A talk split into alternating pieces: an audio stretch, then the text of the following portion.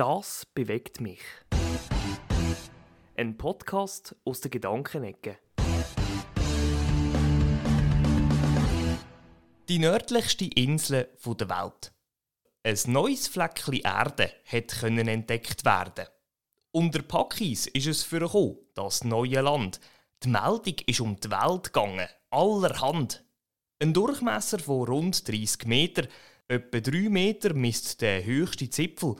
Das Inseli ist also schon nicht gerade der Gipfel. Ein Gemisch aus Erde, Gestein und Schlamm oberhalb von Grönland. Aber es ist nicht einfach nur eine neue Insel.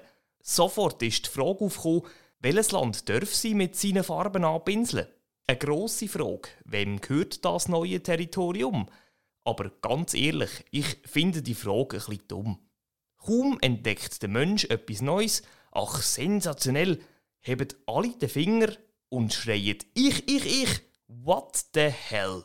Lassen wir doch die neue kleine Insel im Norden Insel sein und erwähnen lieber noch einen Fakt nebenbei.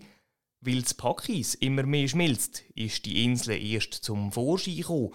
Klimaerwärmung ist sicher auch ein Stichwort hier.